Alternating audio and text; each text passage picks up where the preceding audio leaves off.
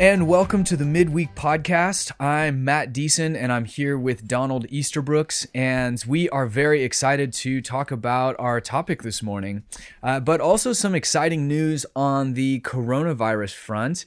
Uh, many of you know that Washington State recently released its four phase plan to start lifting some of the restrictions that have been in place. And from what I gather, it looks like the month of May is shelter in place. But starting June 1st, we'll be able to see uh, five people a week outside of your family or household. And then, roughly three weeks later, in late June, it should open up to gathering in groups of 50. Uh, and once we hit that 50 mark, that would allow us to start gathering again in small groups in people's homes and also some form of Sunday gathering uh, in that uh, late June mark. Now, a few things to keep in mind. The first is that the governor said these are subject to change. So if we get another spike in cases or something unforeseen comes along, uh, that could shift things. But uh, the other bit of potentially exciting news is that uh, Spokane has been doing really well with their cases and stopping the spread and there are some early indications that we might be able to open earlier or ahead of schedule from the rest of the state. So we're keeping an eye on on that and those changes as they develop. Uh, we'll keep everybody updated in terms of how we plan to operate and when we'll be gathering again in person and all of that. But there is this fresh sense of hope on the horizon and some dates on the on the timeline here. So we're excited for that. Uh, but in the meantime, uh, we are using this podcast to explore what it looks like to uh, flourish in this moment that we're living through as followers of Jesus. And we've really begun to ask some bigger questions about what God wants to do in the midst of the coronavirus and what life might look like on the other side. So, if you were tuning in last week for the midweek podcast, you'll remember that we were drawing a comparison between shelter at home and uh, the event called Exile in the story of Israel. And if you missed last week's podcast, or if you're new to scripture, the exile is this devastating event in Israel's history, which in which they're ripped from their homes, from their land, which was really tied to their identity. Uh, they're deprived of their temple, which was their primary place of worship and they're taken into exile in Babylon. And they find it hard to worship there in this strange land, in this foreign environment. And there's a sense in which they're isolated and they're disoriented and they're under new and unique forms of pressure. And yet, God is up to something in their exile. Uh, in fact, there are some very profound things that God is working in and through this time. Uh, so there's this massive sort of resetting and recalibrating, if we can call it that, uh, that's happening for them in terms of their culture and their religion. And it's sort of like this major course correction that God's work that God works through these circumstances that they're living through. And so we've been uh, comparing the exile of Israel to a bit of our experience with COVID-19, uh, which for us has been this massive, unsettling, disorienting thing. Uh, many of us have that sense almost of being in a foreign land, even though we're in our own homes. Uh, but again, God is doing something really massive in and through this. And in the big big picture, we really feel like God is bringing us into a new era. Uh, we're actually praying for global revival, and we'll talk about more. Uh, uh, we'll talk more about that in the coming weeks. But we're not only anticipating what God wants to do in the big picture and the global scale, but we're also asking what God wants to do in each one of us during this time of massive resetting and um, recalibration. So, last week we talked about rest and how there was rest to be found in exile, that all of those neglected Sabbaths in the story of Israel were finally being fulfilled in a sense in Israel's exile. And uh, they can be for us as well. Uh, and I think many of us are experiencing that. And so, one of the things that we're um, hoping for is to emerge from our own exile with this new and settled rhythm of rest, uh, of prioritizing rest, of prioritizing the Sabbath, uh, of prioritizing our own sanity in a sense, and walking in step with the Spirit. Uh, I would call it living a spirit paced life uh, prioritizing friends and family and the things that really matter most in life. So that's what we talked about last week. Uh, but this week, we want to introduce a new concept into the mix, and that is the idea of being cleansed from dead works. uh, as we contemplate what God is up to and how He might be resetting and recalibrating us during this time, uh, one of the things I'm absolutely convinced of is that God wants uh, God wants to cleanse us from dead works. And so Donald and I are excited to explore that topic this morning. And uh, I want to start before we kind of dive dive in. I want to start by just trying to define what we mean by that term. What do we mean by dead works? Uh, what do the scriptures have to say about it? And this is the scripture that for me is really the, the foundation of this idea. This is Hebrews 9, uh, verse 13 through 15. And this is what it says. The writer of Hebrews is comparing kind of the, the old way and the old temple and the old priesthood with the new way in Jesus. And, and he says this He says, For if the blood of goats and bulls that were sacrificed in, in the old temple, and the sprinkling of defiled persons with the ashes of a heifer, uh, sanctified that person and, and purified their flesh, how much more will the blood of Christ, who through the eternal Spirit offered himself without blemish to God, purify our conscience from dead works to serve the living God?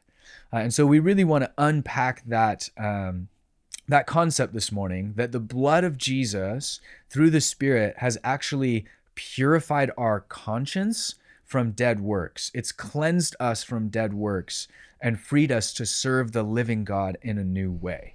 Uh, and so the first question that that immediately begs, uh, and Donald, you can feel free to jump in at any sure. time, but I'm just going to kind of start working through in my own understanding what is a dead work? How do you know what's a dead work and what is a living work? And I think when we um, first think about dead works, or when I first did, like, oh, what are dead works and dead religion? Well, it's all of those. I, I my mind instantly went to kind of like more of an Orthodox or even like kind of a Roman Catholic setting where there's lots of things that are very foreign to me in terms of like the bells and the right. smells and the statues and kind of this very like structured um, sort of formal stuff that kind of feels dead. And we say oh well that's not us. Like we we don't do that stuff. We're not into those kind of like we're not into those dead things. Uh, we're we're into living things. We don't do those things that are empty and and lifeless. Uh, we don't just go through the motions uh, religiously.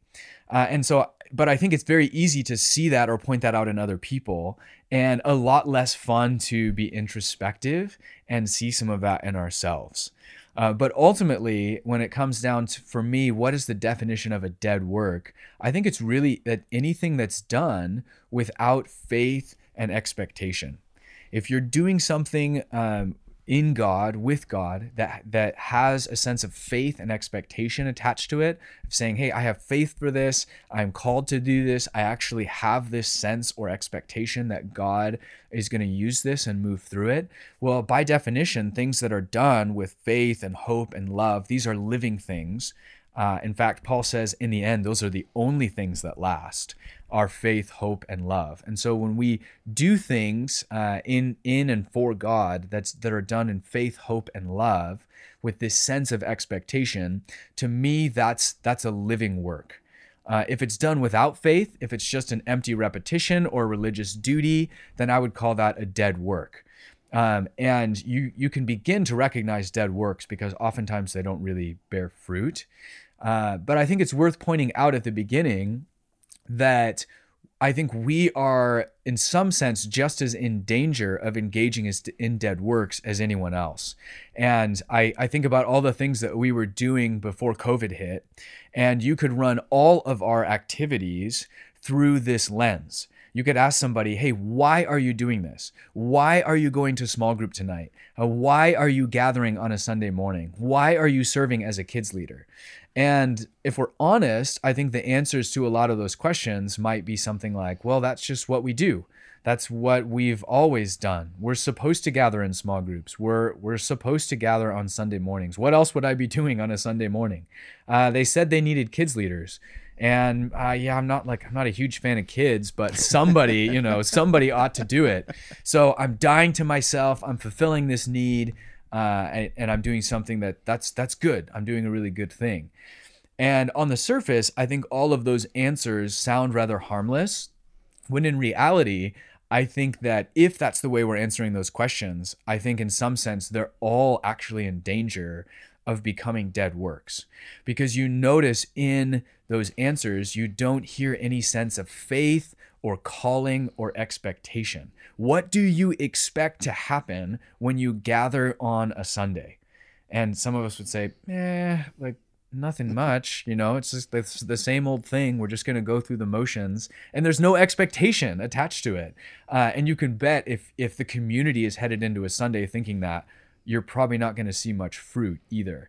Uh, but you should be able to, you know, run everything that you do through this lens.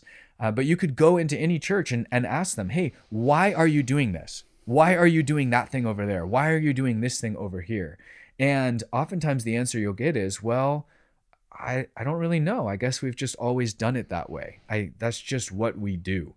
Um, and the reason that they started doing those things may have passed away decades ago, or in some cases centuries ago, right. Um, and and they're still doing them, and there's no sense of faith and expectation.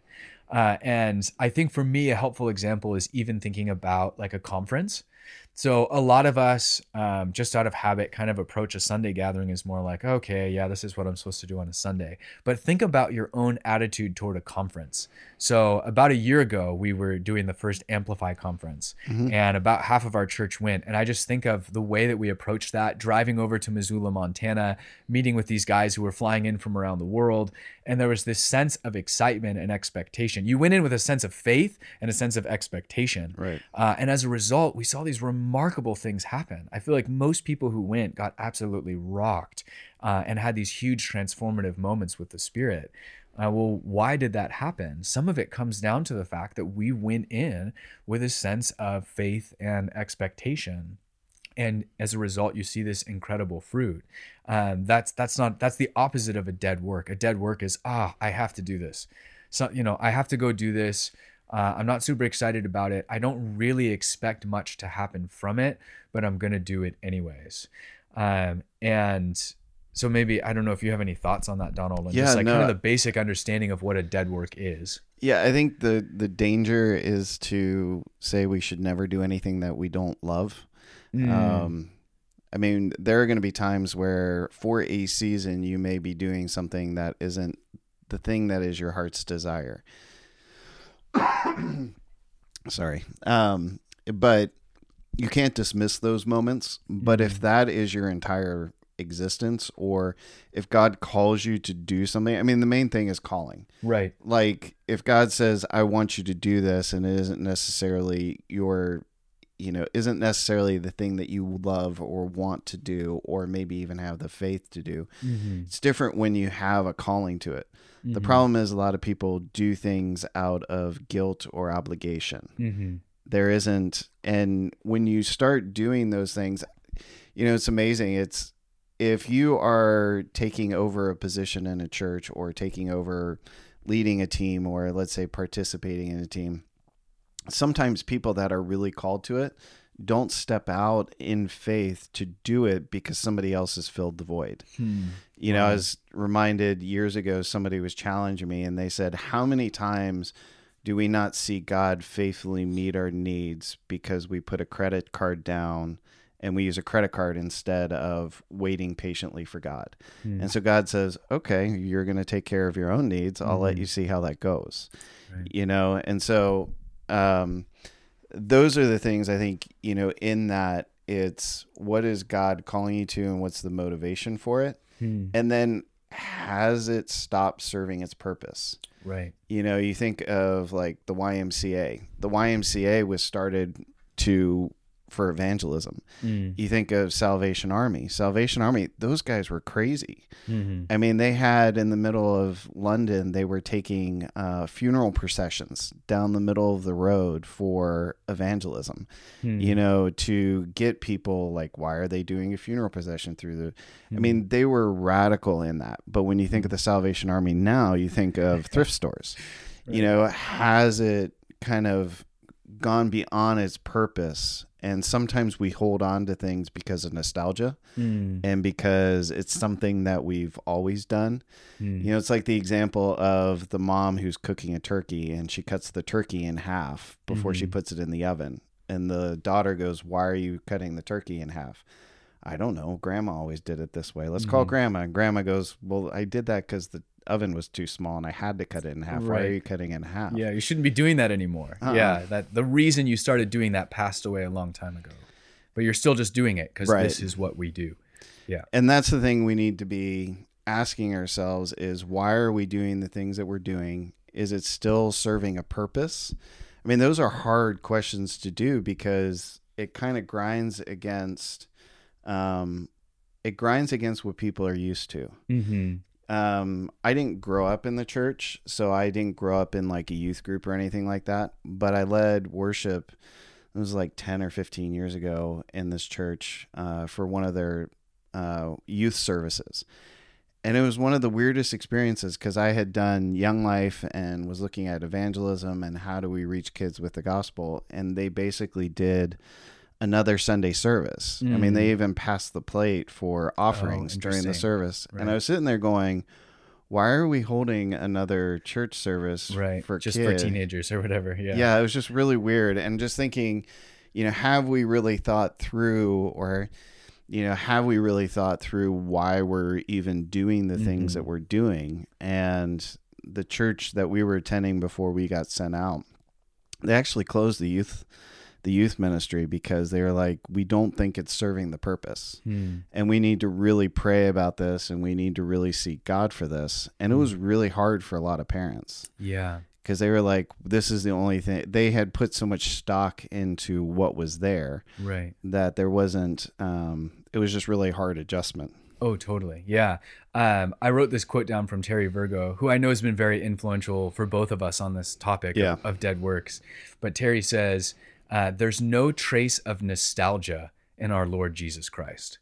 Uh, and that line just like, I just like get goosebumps when I hear that. Like it just, it just resonates with something in me. He's saying like, there's not a hint of sentimentality. Like Jesus isn't saying, oh, oh, that's okay, that's okay. Like you've always done it that way. Like you know, or in some church traditions, oh, you've been doing that way for 500 years. Right. It's okay. It's all right. Just like keep on it. I know you really value what you're doing. No, he doesn't. He doesn't say that. He says, you see that tree over there? Is it producing fruit? No, chop it down. And the disciples are the ones who kind of have this reaction of like almost more sentimentality of like, Lord, wait, wait, please. Like, can't we like, can't, you know, can't we? And he says, all right, you give it one more try. You dig it up around the roots, which in itself is a painful process. Like you dig things up, you shake things up, you put some new fertilizer in, give it a year. If it doesn't produce fruit again next year, chop it down. Uh, Right. And I think there's like sort of a ruthlessness there where he's saying like he Jesus wants things done in faith and in expectation that bear fruit. Like he Right. has good works that he's prepared in advance for us to do, um, that he wants us to walk in and those things are going to be living works and those things are going to bear fruit and i think so oftentimes we slip into this place of of routine or i think the motivation thing you said is huge. And why am i doing this? Am i doing this out of religious guilt? Am i doing this because we've always done it this way? And we i think covid-19 has provided the perfect environment for us to take a step back and reevaluate what we're doing and why. Why was i showing up on a sunday? Uh, I you can run anything through this lens. Why am I going to my neighbor to share Jesus with them? Ha- has God actually placed that in my heart, or am I doing this out of religious guilt and obligation? Right. Why am I serving as a kids leader? Why am I showing up on a Sunday morning? Why am I doing these things? Um, and if it's if it's there's one sense in which it can be a living work that God's called me to do this. I'm doing it with a sense of faith. I'm doing it with an expect a sense of expectation. Or there's the flip side, which is religious guilt religious obligation. I'm doing it because it sounds like the right thing to do. I'm doing it because it ought to be done. Uh, so so I'll do it. Uh, and another thing Terry Virgo says is like, hey, if you hear yourself saying, "I'm doing this because I ought to," um, that phrase "I ought to" ought to. Well, there I go saying it again. But it should set off an alarm bell in our minds. Like anytime we find ourselves saying, "Oh, I'm doing this because I ought to do it," it's a good Christian thing to do. So, and I'm a Christian, so I should do it. There should be this like, eh, eh, like little bell Right. going off. This is wait a second. What do you mean you ought to do it? Are you trying to earn God's favor? Are you going through religious motions? Uh, and I think it's really fitting that we're in the midst of uh, this series on grace. Basically, the series through Galatians is about grace over the law and legalism, because the the scriptures are saying, the writer of Hebrews is saying, no, your conscience has been cleansed. Your conscience has been cleansed from dead works, and I think we have to grasp what that means because oftentimes it's our conscience that drives us to do these things. Right. What's going on in your conscience? We're always going to ask. We're always going to say, "Hey, we need more kids leaders. Hey, we need set up and tear down. Hey, we need this. Hey, you know, whatever it is." But what happens in your conscience when that happens? Are you secure in the grace of God? Are you secure in your own identity? Because if you are, then you're able to say no to things. There's no getting sucked into, oh man, well, I ought to do this, or I have this sense of religious guilt, or I want to earn God's favor, or earn God's love, or repay God for the grace He's shown me in the past. Um, the, a real concept of grace frees us from all of that. Right. And even, I mean, you know, I was just even thinking your conscience, it's a, it's something we don't talk about enough within the context of the church. Yeah, but I I think the whole um, the whole conscience being cleansed thing is really important. Yeah. Um, and yeah, I agree. We don't really talk about the conscience a lot in the church and kind of understanding our own conscience. But I think what the writer of Hebrews is getting at is that we often engage in dead works or fill our schedules with religious activity because our conscience feels guilty, because our conscience is nudging us saying, hey, you ought to do that. Where the grace of God sets us free and says, hey, in my right. grace, you're totally free from that. You don't have to do any sort of religious performance in order to earn favor or anything like that. Um, but I have this these new works, these fresh works, these living works for you to engage in. So you're cleansed from the dead stuff. You're you're not working off religious debt. You're not trying to earn religious favor. Grace frees you from all of that. You have this perfect, permanent, righteous standing before God. So I'm freed from all of that other stuff. And I'm freed up to then, the same scripture says, to serve the living God. So you're still serving, Right. But oh, you're cleansed from all the dead stuff and the ought to and the pressure and well, I really should, and someone's pressuring me to do this, or this will really please the people around me. You're freed from all of that. Right. and you're free to just serve serve the living God. And so, like I think of my wife as an example where um, years ago when we were getting ready to plant this church, and we you know we're telling people, hey, here's what we're doing, and we. Uh, we're getting a lot of like odd stuff regarding my wife where people were saying oh well you're going to be doing to my wife we're saying oh you're going to be doing a lot of public speaking now like you're going to be leading women you're going to be leading the women's ministry we had multiple people say oh well in a small church it's just expected that the pastor's wife leads the children's ministry. Right. Um, and and and yet she didn't feel called to any of that. Like in the stage of life that we're in right now, she feels uniquely called to discipleship in the home, which means raising passionate followers of Jesus in the form of our children. And it's this incredible calling, but she's heard from God on that it's settled in her heart. She's naturally passionate about it. So that's what she's devoting her life to in this season because it's settled and her conscience is clear. Yeah. So when people come along and say, you ought to do this, you ought to do that, you ought to be speaking publicly, you ought to be leading the women, you ought to be more involved with kids, she isn't swayed by any of that. That doesn't burden her conscience. She's saying, like, no, my conscience is cleansed. There's no religious guilt. There's none of that because she has this sense of, no, I have a righteous standing in the grace of God, and I don't have to earn anything. I don't have to prove anything. I'm free to serve the living God in the way that He's called me to. My my conscience is clean is clear. Uh, and I think that's kind of one of the things we have to grasp when we're talking about right. dead works. Yeah, your identity and who you are, having that solid foundation in how God sees you. Like for me, for years, I didn't, and you know, we had talked about this story. Uh, I had basically been doing ministry for since I became a Christian. You know, I started, mm. I became a leader in Young Life, um, graduated from uh, Bible college with a theology degree, and then went and served in Youth with a Mission for five years with my wife and met my wife and got married. And we felt called out of that. And um, we felt called to move up to North Idaho, uh, which was a hard transition. Didn't know anybody up here and most of my Christian walk, I had always had a reputation in front of me. I had mm-hmm. always had people either speaking well of me or people knew me. Um, and so walking here, I came in with no reputation at all. Mm, yeah. And no I felt like- are. God put me in a bubble. Mm, Um, he took me from a place of being known to a place of being unknown. mm, And for a long time, I struggled with that. And I got really angry um, and just was frustrated because I didn't understand what was going on. Mm. And Terry was uh, sharing a sermon on Elijah, amazing series, by the way. Um, and he goes, he was sharing about going from a place of being known to a place of being unknown and was using the story of Elijah with uh, in front of Ahaz, I think it's Ahaz, and Jezebel, and saying it's not going to rain. He was like, today's standards, you know, somebody goes and declares before the king, they're going to go on a speaking circuit. They're going to go and do all these amazing, you know, God's done all this amazing stuff. Look at what he's doing. But yet God took him and put him by a river, and he got fed by ravens Right. Into a place of obscurity. a yeah. place of obscurity. And I finally realized that God had taken me from a place of being known, a place of having a reputation, of having, and He put me in this place of no reputation where people didn't care what I think or thought. and I had no friends. It was the first time in my life I had had no friends. Mm, And this was like eight years later, so this was not a fun experience. And I finally just said, "Okay, God, I'm ready. What do you want to show me? I'm Hmm. whenever you're ready, I'm here. I'll just wait on you."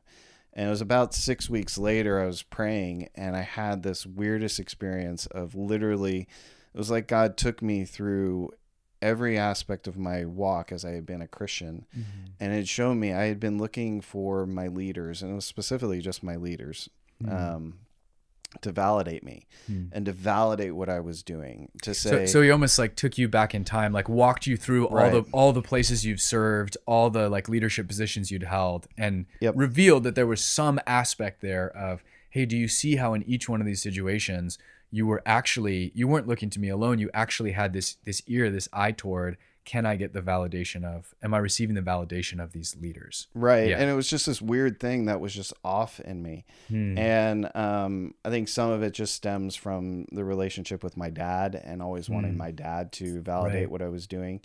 And my dad was amazing. My dad is an amazing dad, but the one thing he always did was he would challenge me. So Mm. if I did something amazing, he'd be like, "That's great. Now let's see if you can do better." Right, three point eight. Whoa, but I bet you could do a four oh, You know, yeah, I never had a 3.8, Well, but that was- That might have been you. um, no, so I, and God spoke to me at that moment and said, "I'm the one who validates. Hmm. I'm the one who has created you the way that I've created you. hmm I've given you the giftings and the abilities that I've given you, and nobody else needs to validate that except for me." Wow. And he validated me in that moment and it was the weird i mean it was like this huge weight got lifted off of me Wow. and it's not to say I don't struggle with it at times. Totally. Yeah. Um, but the the freedom that I have as a result of that um, has allowed me to really function in the way that God created me. Mm. Like, because before it was always, you know, you could look at other people that had successful ministries or successful whatever, Mm-hmm. and you could always be comparing and trying to be who they are. Mm-hmm. And there was an aspect of me that wanted that. Mm-hmm.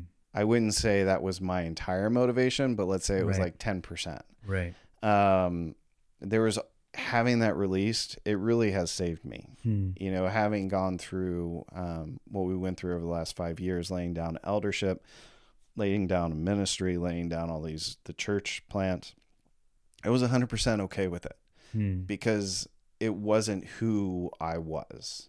Right. Like who I was in the middle of it was my I'm God's son. Mhm. I'm a prince. right. And whether I'm in church leadership or out of church leadership is Mhm. not going to change what I do or my value to him. Yeah. That's awesome. And yeah, I love what you were saying about just the motivation and being freed up in grace and identity to just be able to, you know, release dead things and grab onto living things. And I even think, uh, what was it last week? I um, used this machine for the first time that is called a dethatcher. Oh yeah. uh, like a dethatcher on a lawn, which basically just like takes all of these claws and like scrapes them through your lawn. Yep. and rips out all of the it's put so much force on the grass that anything that's dead gets ripped out Right. uh, and all that's left is the stuff that's living and now the living stuff has all this fresh space around it and it can expand and grow and you know your your lawn does well these are the things i do in isolation i guess uh, but i was using it for the first time in my life and I, I almost sense god speaking through that saying this is what i'm doing like this is what i'm doing this is what i want to do right now to the church is I want to use this time to sift through, and it can be painful. Like what we're going through is a painful experience on a lot of levels, um, and it can feel like forceful and violent. And there's these things being like have to be clawed out of our lives sometimes.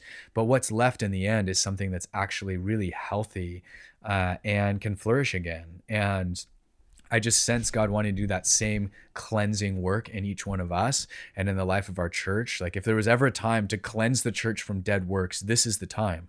When we re engage on a face to face level, let's choose living works. Like, let's choose those things that Paul says are actually going to last.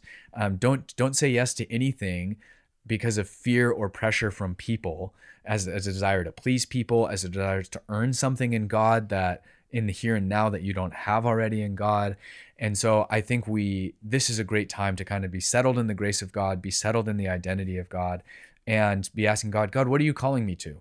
I want to walk in the things that you're calling me to because those things have life in them. I don't want, I want my conscience to be cleansed from um, unnecessary pressure to uh, engage in dead works. And ultimately, we it's a, it's searching motivations. It's searching our own hearts and saying, why do I want to do this? Why Right. is it religious guilt? Is it pressure? Is it from other people? Am I afraid what other people will think of me? Am I trying to earn their approval? Um, whatever it is, and I'm just reminded of the the scriptures that talk about what will happen at the end of the age. And we want to make it really clear that everything we're talking about in terms of living works and dead works, that's all apart from salvation. Your salvation is settled. The grace of God settles all of that. Your righteous standing before God, all of that is settled by grace. But then there's this other issue of God calls us to do things. And I think we have a hard time balancing those. We like to Right. blur them together. So keep them very separate in your mind. But the scriptures say that in in the end, at the end of the age, we'll stand before God and he'll he'll test and reveal, he'll search the motives of our hearts. So he can go back almost like he did for you in that moment, Donald, but and say, you know, he can ask me, why did you go to Spokane, Matt? Why did you go and plant that church? Was it because you were sick of being under someone else's authority? Was it because you wanted your own platform? Was it because you liked the sound of your own voice? Because it was because you wanted to be important? Right. um, or you, was it a living was it a living thing? He'll actually test the motives. And i i want to read the scripture. Maybe we have to round it out here in the next few minutes but Sure. this scripture has been really important for me in understanding the difference. Uh, it says uh, if anyone this is paul talking First corinthians. It says if anyone builds on the foundation of the gospel using gold, silver, costly stones, wood, hay, or straw, their work will be shown for what it is, because the day or the day of the Lord will bring it to light. It will be revealed with fire, and the fire will test the quality of each person's work. If what has been built survives, the builder will receive a reward. In addition to salvation, will receive a reward from Jesus. If it is burned up, the builder will suffer loss, but yet will be saved, even though only as one escaping through the pl- through the flames. And I love that imagery. It's been really helpful for me in saying like the scripture is saying you'll be saved either way, but what you're doing with your life is either going to earn you this reward before God, this eternal reward in the kingdom of heaven, or it's going to be burned up. There's this testing fire that's going to come at the end of the age, and it's going to burn up all the dead works, and it's only going to leave the living works. So if you've been doing dead works your whole life, well, guess what? It will gain you nothing. Um, I just picture like it's kind of a funny picture in my mind, but almost like going before God and laying out all of this stuff. And then for some people, it's all going to burst into flames. And there's going to be this panic like, oh my gosh, I got to get out of here. Like everything I was presenting to God is like up in flames. And you're like running through the flames into the kingdom of heaven. And, and Paul's saying, you'll be saved. It's not an issue of salvation. Like you're coming, you're, Right. you're coming into the kingdom if you if you've put your faith in Jesus, but he's going to test the quality of each person's work and all the dead works are going to get burned up and only the living works that were done with a sense of faith, with a sense of hope and expectation and love, the things that God actually called us to do, those things will survive. Yeah, even kind of tagging along with that, the couple verses that God had really on my heart was for First Corinthians 13, the one on love. But he goes through and he says, if I do all these things, um, whether you're doing prophesy, you know, these are amazing things. Prophesy. Oh, are, if you yeah. have all the mysteries and knowledge, all the faith that can move mountains, but I do not have love, I am nothing. Hmm. Um, and he says, if I give, donate all my goods to, to feed the poor, and if I give my body in order to boast, but do not have love, I gain nothing. And then if you look at at Revelations, where he's talking about Ephesus, and he said, "You've done all of these amazing things. You guys have been an amazing church. However, you've forgotten your first love." Hmm. And he even goes to to say, says, otherwise, he said, you need to get that back. You need to Hmm. get back the reason why you're doing the things that you do. Otherwise, I'm going to remove your lampstand from its place, Right. Which is to shut down the church. which is to shut down the church. Yeah. And and you see that a lot. I mean you see uh, there's thousands all across america there's thousands of churches that are closing and i'm guessing this covid thing's gonna like finish off a lot more. But churches across our nation are closing way faster than they're opening. Churches are dying off. And again terry virgo really challenged me with this this question of like those churches didn't die overnight. Yep. like dead works crept into the death crept in Right. it wasn't that they were living one day and dead the next. It's that they weren't introspective. They weren't willing to chop down the unfruitful trees. They weren't willing to give up dead works. They weren't willing to reset. Um, and i think we want to use as we close it's just the only way to sum it up is we want to use covid-19 to do this resetting to do this rethatching to chop down the unfruitful trees to re-examine ourselves before god and say why am i doing the things that i'm doing? Lord what are you actually calling me to I want to do the, the living works that you're calling me to. Why do I gather on a Sunday? Is that a dead work? Is that a living work? I want to make it a living work. I want to go into that with a sense of hope, with a sense of faith, with a sense of expectation, with a sense of we're going to meet with God. Imagine what could happen. God could do God could do anything in this. And so as we look to the future now, seems like it sounds like we're, we're we've we're hitting the halfway mark or passing the halfway mark. We're looking to the future. We're saying, hey, sometime in the next four to six weeks, we could be gathering again and re engaging in somewhat normal life and some level of public church life. And as we do, we want to choose living works over dead works. That's good. Yeah. Any final thoughts? You know, it's the only other thing was just thinking about the church and um it was the church right after that and oh crud, I'm totally forgetting the name of the church. Um Laodicea. Oh, okay. But um with Laodicea was interesting because I've always read that where he talks about you're neither hot nor cold Mm, and I wanted to spit you out of my mouth. yes. Um, and I never really understood the context of that. But I was Mm. watching a church history guy's uh, drive through history, and he was talking about there were two cities around Laodicea. One of them was known for their hot springs, and people would come, and there was healing benefits in it. Hmm. And then a city, uh, I think it was to the south of it, had cold springs, Hmm. and people knew it, and they were drawn to it, and they went to it for its healing properties. Hmm. And he was pointing out to Laodicea, he's like, "You're neither of those." Right. You're just a lukewarm city. Mhm. You have nothing that defines you, nothing that differentiates you. Hmm. And so nobody wants to visit you. right. And the interesting thing he said about that church was that we know l- very little about it in history Hmm. other than what the revelation had shared Right. because they just had nothing distinctive about Mm. them. Yeah. And they had become so ingrained in the culture and they they just had lost their distinctiveness where Hmm. I think there's two sides to the dead works. One is you can go, well, then I don't have to do anything. You know, it's kind of that response to grace. Right. Right. I don't have to do anything, but God isn't calling you to just be um, uninvolved. hmm He's just wants you to be involved in things that he's calling you to. And we just need to remove those from us so that we can be distinctive and have flavor to us. hmm Yeah, he doesn't. He doesn't like lukewarmness. He's not nostalgic. He doesn't keep things around just because they've been there.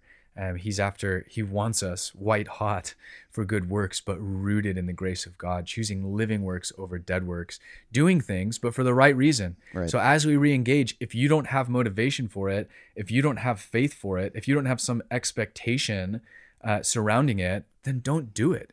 Like you, we want our hearts to be in the right place, and we want to choose living works over dead works. So um, maybe we could just pray that in uh, as we close here. That'd be good. Yeah. So yeah, maybe I'll open this up, and if you want to Sure. pray after that, but yeah, Jesus, we um, we honor you, Lord, and we praise you, we bless you for giving us such an amazing, um, sort of scandalous salvation that you've just declared us righteous, that you've given us uh, your very righteousness, that we don't have to earn anything. Yeah. We're safe in our in our salvation. We're safe in our in our uh, who we are, our identity, our our place in the family. And yet we see, Lord, that you uh, have good works that you've prepared in advance for us to do, that you actually have this rich, rewarding call on our lives and an eternal reward uh, for those who live into that call, for those who, who live out living works, God, who engage in those types of things. You actually offer an eternal reward that's greater than anything that sin or distraction could possibly offer us. And so, Lord, we want to be people as we re engage in the coming weeks and in the coming months. We want to be people who are, are have a conscience that's cleansed from dead works, who do uh, living works and who do them uh, for the right reasons and the right motivation. Father, I pray just this message of grace would uh, just permeate our hearts.